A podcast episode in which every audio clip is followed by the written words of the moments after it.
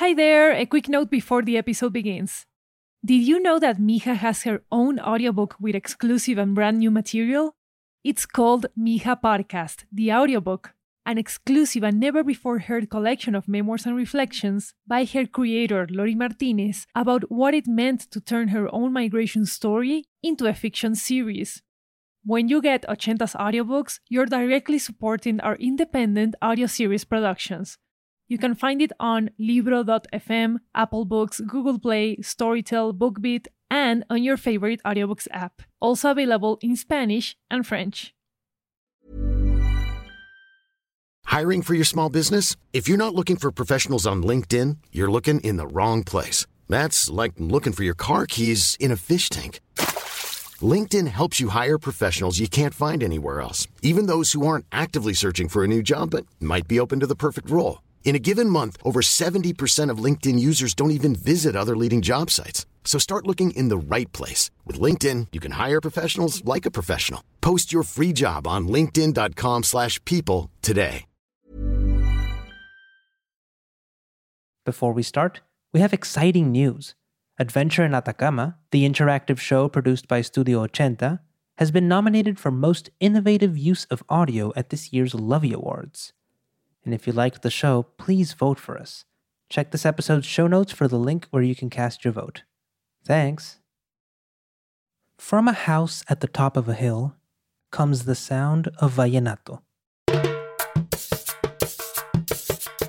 You can hear Abuelo Lolo playing the caja, with El Huacho beside him playing the huacharaca, and on the accordion, a girl named Paloma.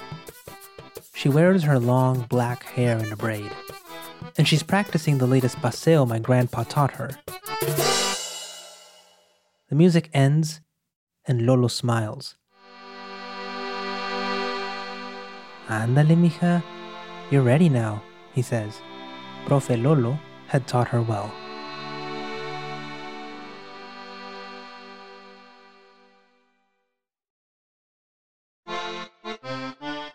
My name is Gabriel, but everyone calls me Gavilan. I'm from Monterrey, in northeastern Mexico. And several years ago, life led me across the border to New York. But destiny has now brought me back to visit this city.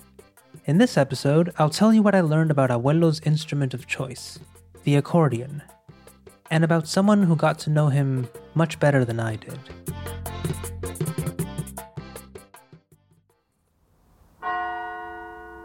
I'm at Abuelo Lolo's burial.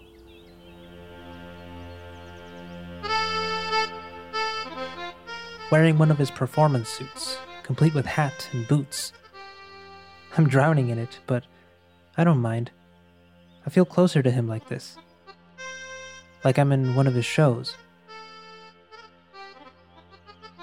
Abuelita Yoya sits beside me, with a fan in one hand and flowers in the other. The whole neighborhood is here to see him off. And right there, next to the grave, is Paloma, playing the accordion.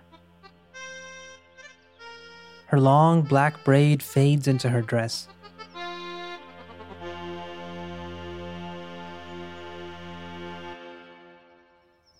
I hadn't seen her in ages. So when the ceremony ends, I go talk to her.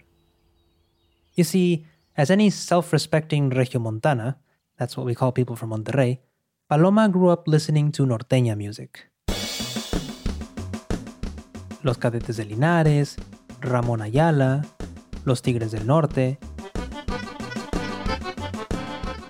And when her parents gifted her her first accordion, she started learning every single song she heard.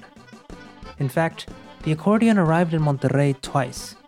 First, over a century ago, when immigrants fleeing unrest in Europe brought us the sound of the accordion through polka music. You know, I imagine some guy named Hans at a local party bringing out his accordion, and the rancheros start tapping their boots, eventually leading to the musical fusion that became Huapangos Norteños. I mean, of course, that didn't happen, but can you imagine? And you can still hear this music in the city and in the ranches, played with accordion and bajo sexto.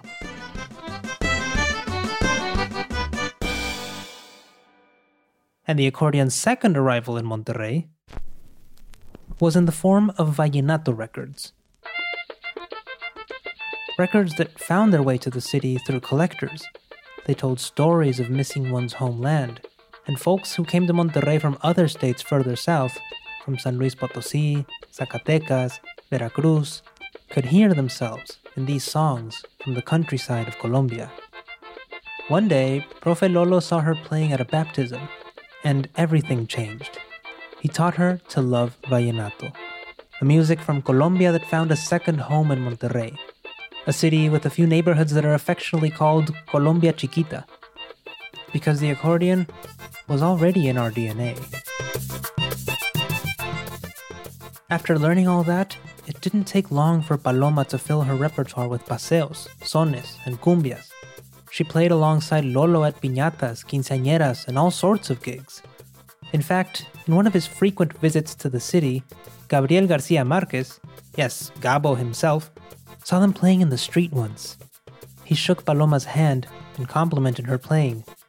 Then he looked at Lolo, smiled, and said, Lindo sombrero. As I hear all this, I feel a sort of sadness.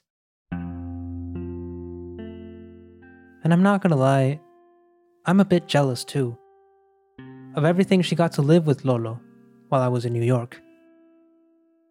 But honestly, that jealousy waters down when I remember that she might actually know the answer to my question. I ask her if she knows what the phrase on Lolo's accordion meant. Cuanto más lejano el cerro, más sabroso el cafetal. The farther the hill, the richer the coffee. She thinks about it for a few seconds, then smiles. it does sound like him. But I think the person who might know more about that is your grandma. I'm not sure how to approach my abuelita Yoya when the funeral is over. As everyone leaves and says goodbye, I finally get close to her.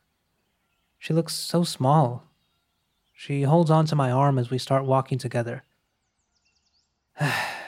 How do I ask about this song that speaks of something I know nothing about? And maybe she doesn't either.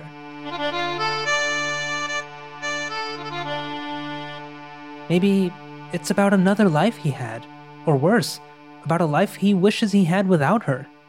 One where he travels far away. Am I only going to make things worse? But before I can even ask her, she tells me to look at the horizon. It's a beautiful day, sunny, warm, and under the Monterrey sun, in all their splendor, are the mountains.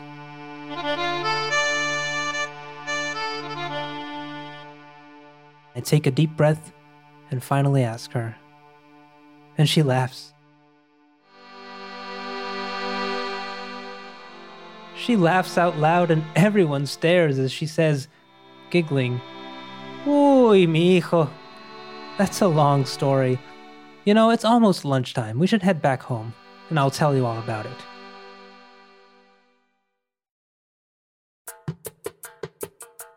This show was produced by Studio Ochenta. Our executive producer is Lori Martinez. Story, sound mixing, and original music by me, Luis Lopez. Our creative director is Lori Martinez.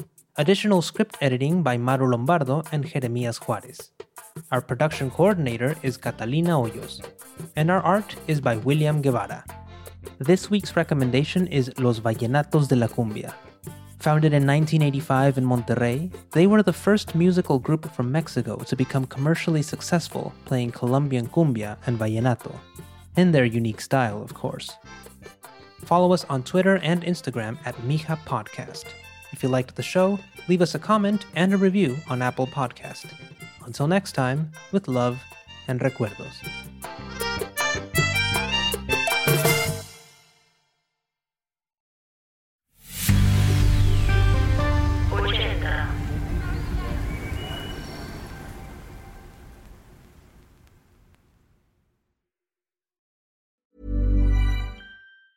Planning for your next trip? Elevate your travel style with Quince. Quince has all the jet setting essentials you'll want for your next getaway, like European linen premium luggage options, buttery soft Italian leather bags, and so much more.